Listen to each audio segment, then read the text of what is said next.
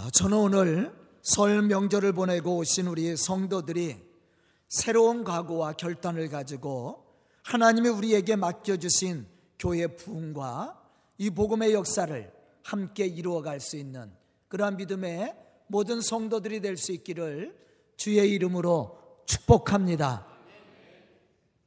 설날 아무것도 안 드셨어요? 아멘 소리가 유리가 깨질 정도로 여러분들의 가정에 하나님의 은혜가 넘칠 수 있기를 축복합니다. 조금 이제 먹은 것 같아요. 아, 그럼 우리가 어떻게 하나님의 좋은 일꾼으로 맡겨주신 그 복음의 사명과 교회 부흥을 일으킬 수 있을까? 우리는 오늘 말씀 속에서 그 신앙의 비결을 배울 수 있어야 됩니다. 오늘 말씀을 보면 바벨론의 느부갓네살 왕은 남유다 예루살렘을 함락시켰을 때 그 승리를 기념하기 위해서 금신상을 세우게 됩니다. 이는 자신의 위대한 그 권위와 강력한 통치를 널리 과시하며 또 제국 내의 모든 백성들에게 충성과 복종을 강요하기 위한 방편으로 이와 같은 거대한 금신상을 만들게 됩니다. 특별히 금으로 된 신상을 만들게 된 것은 자신의 꿈에서 보았던 환상 중에 금으로 된 신상의 머리가 자신임을 가시하기 위해서 금신상을 만들게 되었다라는 것이죠. 사실 다니엘이 느부갓네살 왕의 꿈을 해석해 줄 때 그 요점은 바벨론 제국의 영광과 느부갓네살 그 왕의 권세가 비록 금처럼 화려하고 빛날지라도 그 영광이 오래가지 못할 거라고 다니엘이 이 느부갓네살 왕의 꿈을 해석해 주었습니다. 그러나 느부갓네살 왕은 다니엘의 말을 듣지 않고 단지 금처럼 화려한 제국의 영광과 금처럼 빛나는 자신의 권세에만 관심을 가졌던 거예요. 뿐만 아니라 자신이 지금 누리고 있는 그 영광이 영원할 거라고 생각을 했습니다. 이러한 교만이 금신상을 만들게 했다라는 거예요. 만약에 이 느부갓네살 왕이 다니엘의 말을 잘 들었다면 금신상과 같은 이러한 신상을 만들지 않았을 겁니다. 더욱더 열심히 백성들을 다스리고 좋은 왕으로서 백성들을 인도했을 겁니다. 그런데 그가 교만해지지요. 그래서 다니엘의 꿈의 해석을 바로 듣지 않고 그냥 영광만 받아들인 거예요. 그래서 자신이 금신상의 이 신상의 머리처럼 자신이 그러한 위대한 권위자로서 영원히 남을 거라고 생각했어요. 그래서 금신상을 만들고 모든 백성들이 그 신상 앞에 절을 할 수 있도록 명령을 내렸다라는 겁니다.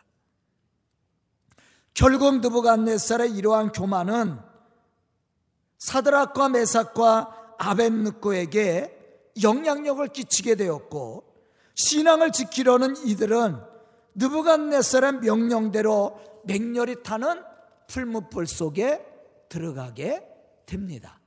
오늘 본문 말씀의 사건이죠. 이 사건을 통해 우리는 하나님의 좋은 일꾼이 갖추어야 될 신앙의 모습이 무엇인지 또 어떠한 신앙의 사람이 그 고난의 현장 앞에서도 하나님의 거룩한 이 복음의 역사를 이루어가는 좋은 일꾼이 될 수 있는지 우리가 오늘 말씀을 통해서 우리가 생각해야 되고 결단해야 될 신앙의 모습입니다.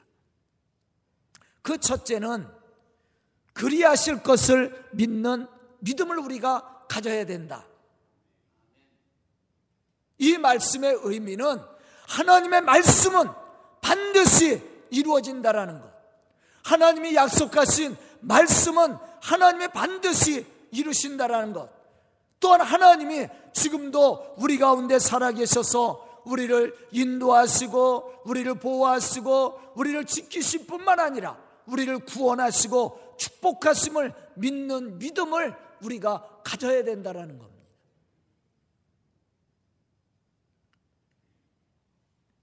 바벨론 느부갓네살 왕은 통일된 바벨론의 강함과 이방 민족보다 위대함을 드러내기 위해서 커다란 이러한 금신상을 만들어서 모든 백성들에게 엎드려 절할 것을 명령했습니다. 만약 이 명령을 어기게 되면 지위고하를 막론하고 극렬히 타는 풀무불 속에 던져 넣어서 태워 죽이겠다라고 그렇게 명령을 했다라는 거예요. 이러한 명령에도 불구하고 하나님의 말씀을 지키며 우상 앞에 절하지 않는 젊은이들이 있었습니다. 그 사람들이 누구냐면 오늘 본문 말씀 속에 나와 있는 사드락과 메삭과 아벤느 거죠. 다니엘 3장 8절에 보면 이들은 자신들을 시기하는 갈대아 사람들에 의해서 고발되었고 느부갓네살 왕의 명령에 따라 극렬히 타는 풀무불 속에 던져지게 됩니다. 우리는 오늘 말씀 속에서 이러한 상황 속에서도 굴복하지 않고 하나님의 구원을 선포하는 믿음의 고백들을 우리가 들을 수 있어야 되고 우리도 이와 같은 믿음의 사람들이 되어서 우리에게 맡겨주신 이 복음의 사명을 감당해 나갈 수 있어야 된다라는 것입니다. 본문 16절로부터 17절에 보면 이들의 고백을 우리가 들을 수가 있습니다. 사드락과 메삭과 아벤느고가 왕에게 대답하여 이르되 느부갓네살이요 우리가 이 일에 대해서 왕에게 대답할 필요가 없나이다. 저는 아, 이 대답이 얼마나 멋지게 들리는지 여러분들은 그렇게 들리지 않습니까? 대답할 필요가 없다라는 거예요. 왜냐하면 왕이 이 말씀에 보면 왕이 우리를 섬기는 하나님이 우리를 왕의 손에서 건져 주실 것을 믿었다라는 거예요. 이게 사드락과 메삭과 아벤느고의 신앙입니다. 여기서 우리는 하나님의 역사하심과 구원의 확신으로 가득 찬 이들의 신앙을 발견해야 됩니다. 또 우리가 본받아야 된다라는 것이죠. 본문 15절 하반절에 보면 바벨론 느부갓네살은 이들에게 협박과 유화책을 함께 쓰면서 그들을 그들의 마음을 돌리려고 했습니다. 내가 만든 신상 앞에 엎드려 절하면 좋거니와 너희가 만일 절하지 아니하면 즉시 너희를 맹렬히 타는 풀물 가운데 던져 넣을 것이니 능히 너희를 내 손에서 건져낼 신이 누구겠느냐 그렇게 이 느부갓네살이 사드락과 메삭과 아벤느고에게 엄포를 내렸어요. 본문 16절에 보면 이들은 어떻게 대답했습니까? 왕이요 대답할 필요가 없다라고 그랬어요. 왜냐하면 이들은 세상과 타협하라는 의도가 전혀 없습니다. 다만 그들은 고난 속에서도 역사하시는 하나님을 바라보고 하나님이 그 고난의 현장 속에서도 구원해 주실 것을 믿었다라는 거예요. 이러한 믿음을 가지고 사는 사람에게는 두려울 것이 없지요. 부족할 것도 없습니다.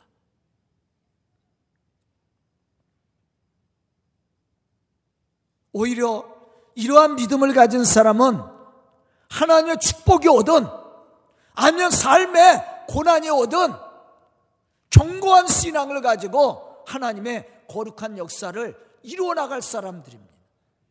저는 이러한 사드락과 메삭과 아벤느코의 신앙이 우리의 신앙이 됐으면 좋겠어요.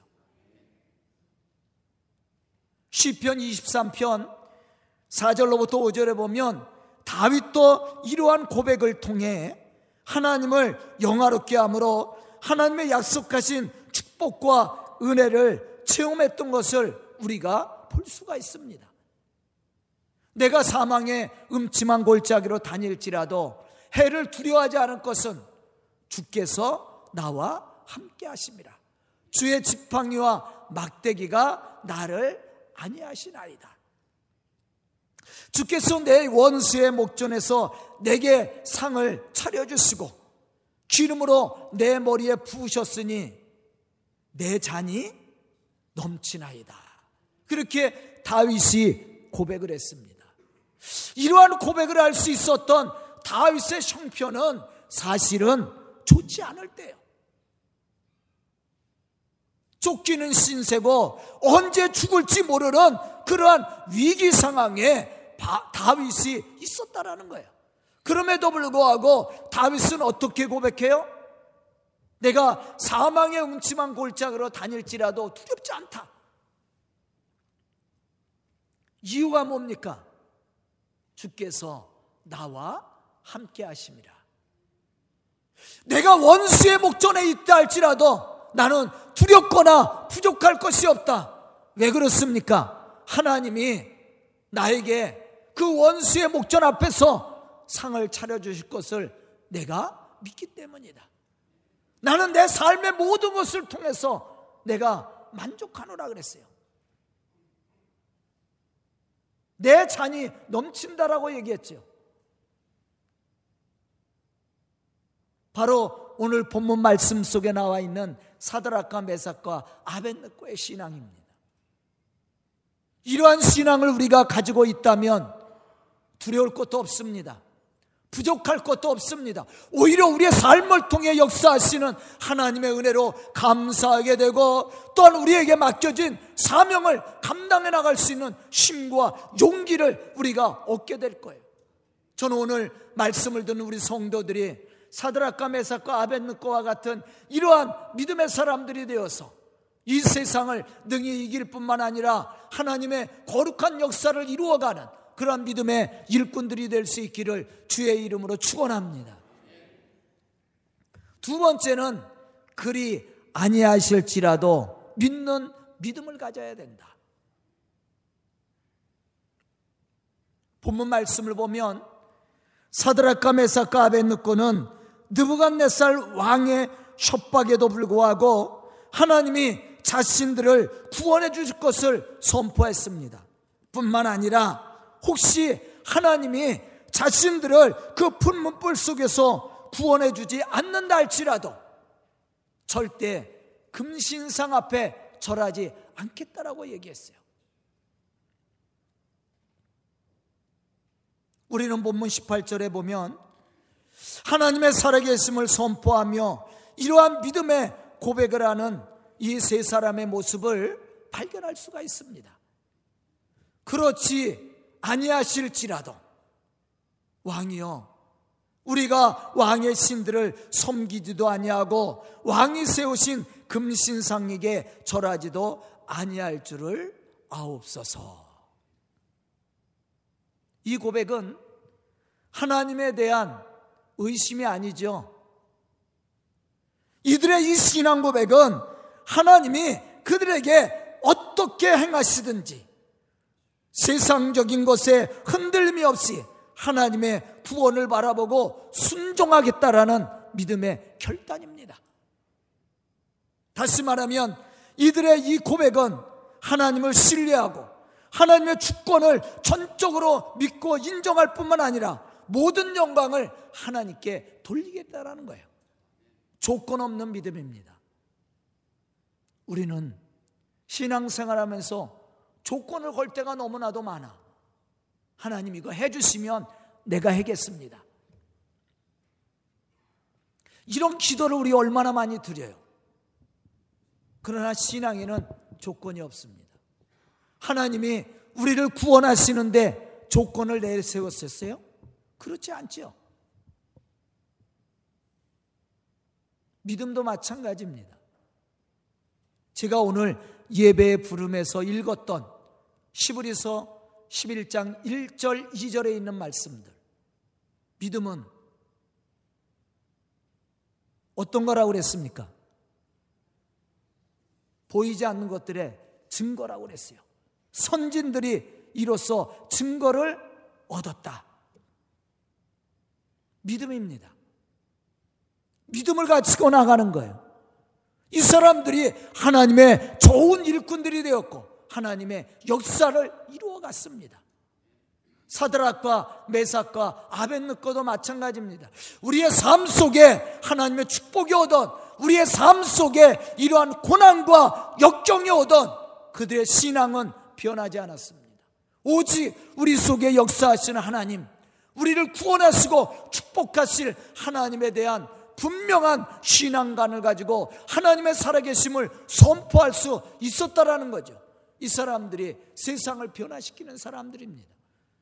세상이 이기지 못하는 믿음의 사람들이에요. 사랑하는 우리 소강교회 성도 여러분, 여러분들의 이러한 믿음의 고백이 있어서 하나님을 영화롭게 할 뿐만 아니라 우리에게 맡겨주신 이 복음의 사명을 우리가 함께 감당해 나갈 수 있는 그러한 믿음의 좋은 일꾼들이 될 수 있기를 주의 이름으로 축원합니다.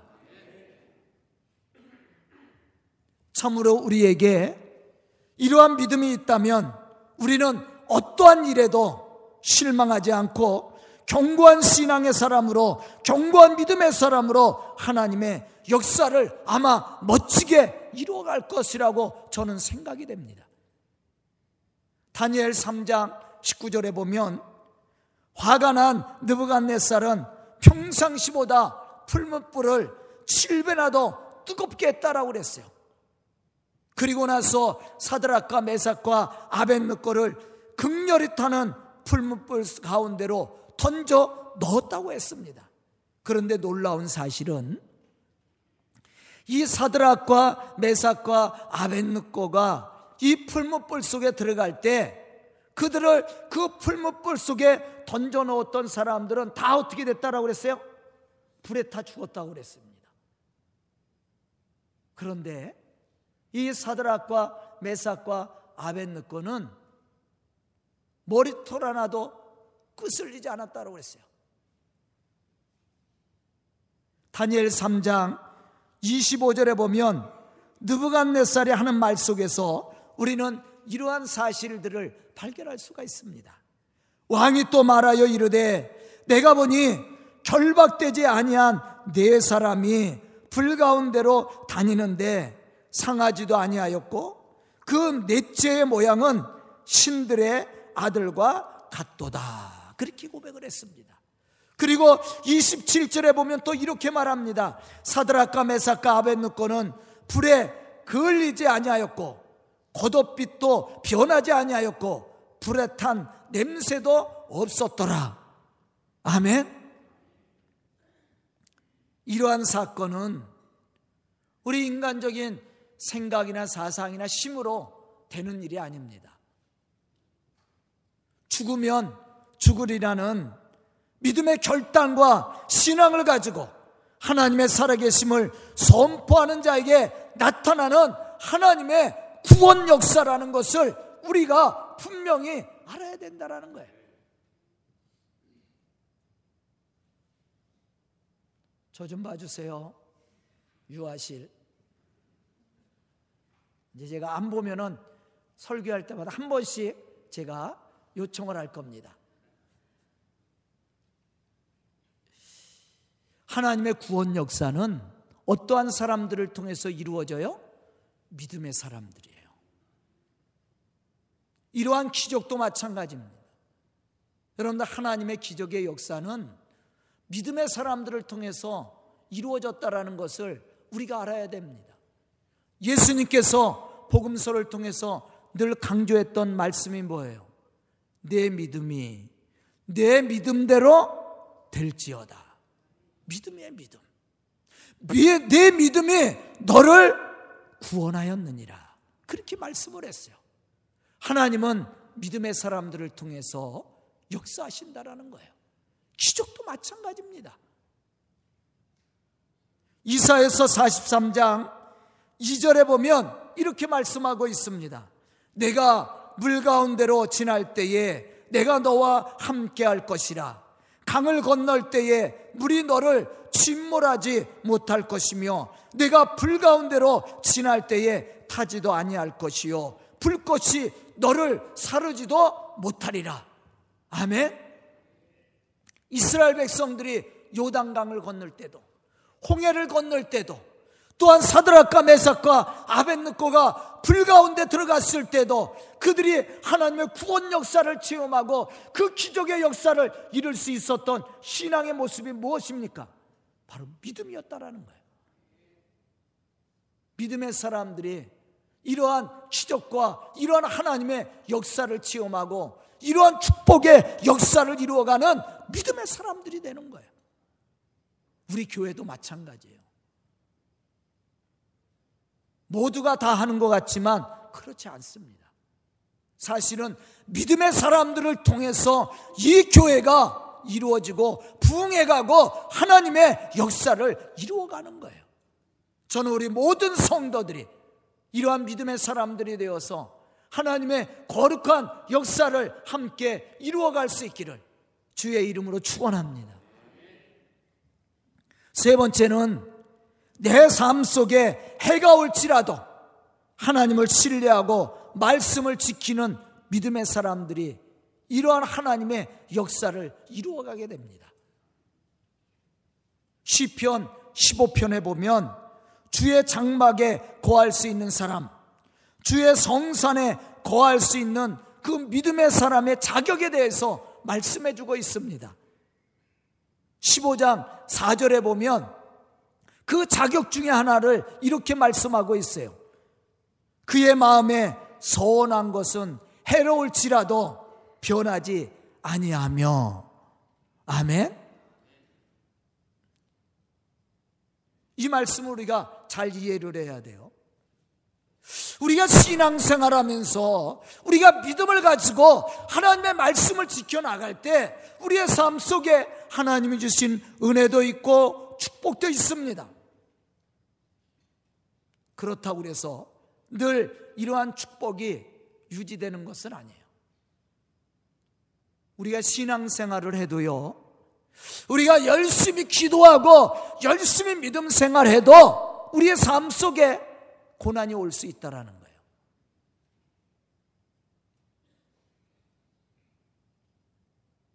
그럴 때 우리는 하나님 앞에 어떠한 고백들을 합니까? 혹시 원망하지 않아요? 이스라엘 백성들이 왜 광야에서 40년 살아갔습니까? 이유가 뭐라고 그랬습니까? 성경은 원망하다가 그랬어요. 원망하다가. 이 불신앙이거든요.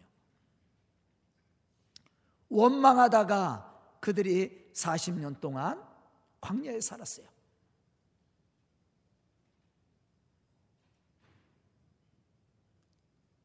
우리는 어떠한 신앙을 가져야 됩니까?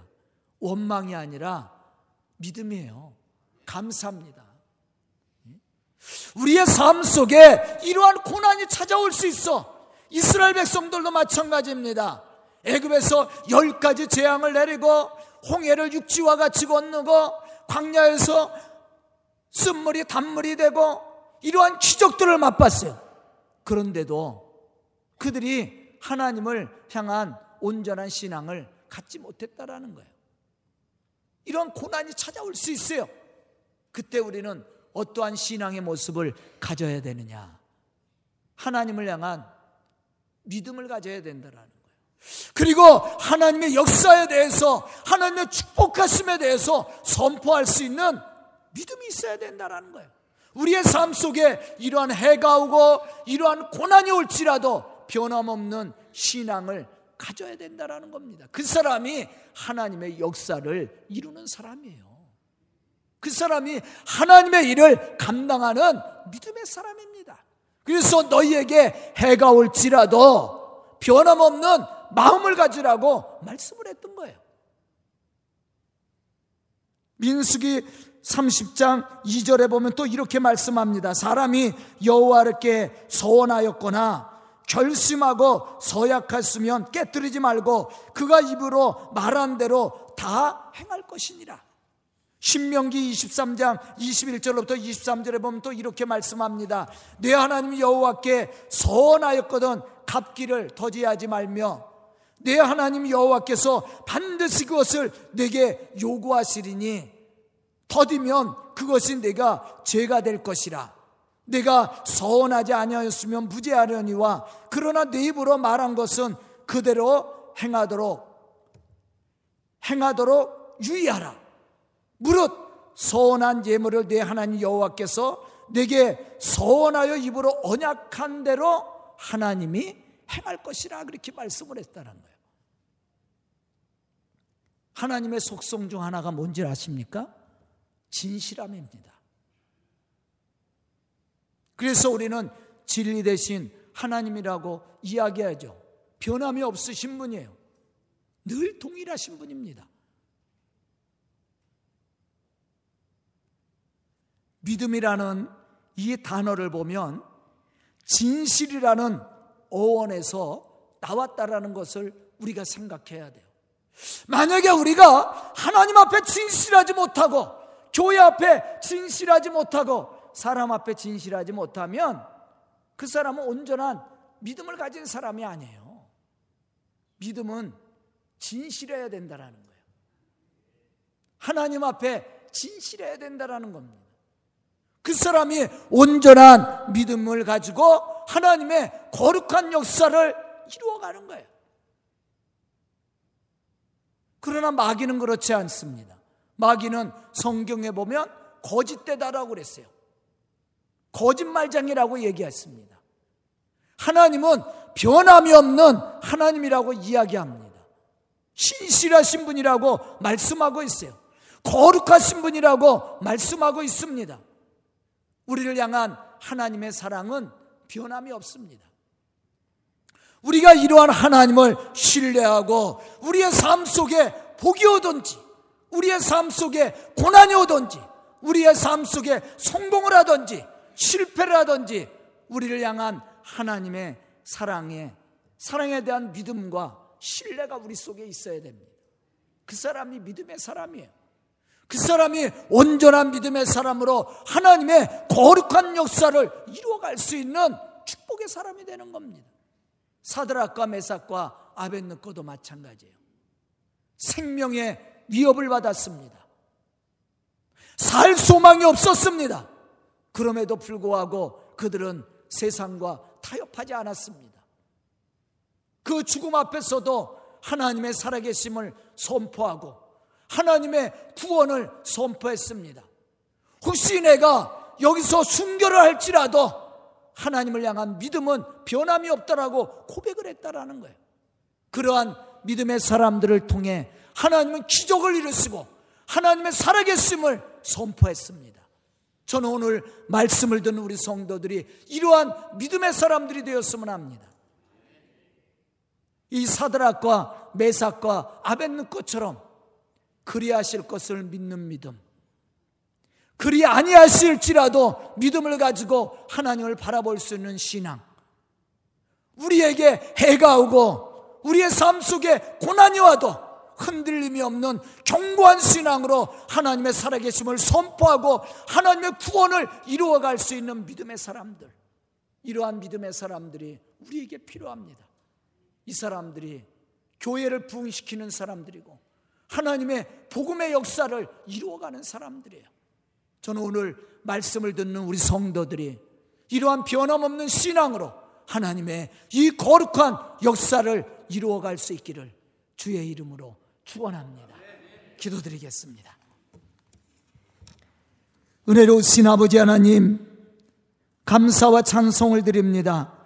이 시간 말씀을 듣고 결단한 우리 성도들이 믿음의 좋은 일꾼들이 되게 하여 주시옵소서 사드락과 메삭과 아벤등꽃처럼 그리하시는 하나님 그리 아니하실지라도 믿음을 가지고 하나님을 바라보는 믿음의 사람 또한 우리의 삶 속에 고난이 오고 삶의 고통이 오고 또한 환란이 와도 흔들림이 없이 변함없는 신앙으로 살아계신 하나님을 선포함으로 하나님의 구원을 이루어가는 믿음의 사람들이 되게 하여 주시옵소서 우리 성도들을 통해 이 교회가 부흥케 해 주시고 주의 복음의 역사를 함께 이루어갈 수 있는 능력도 축복도 허락하여 주시옵소서 예수님의 이름 받들어 축복하며 기도드리옵나이다.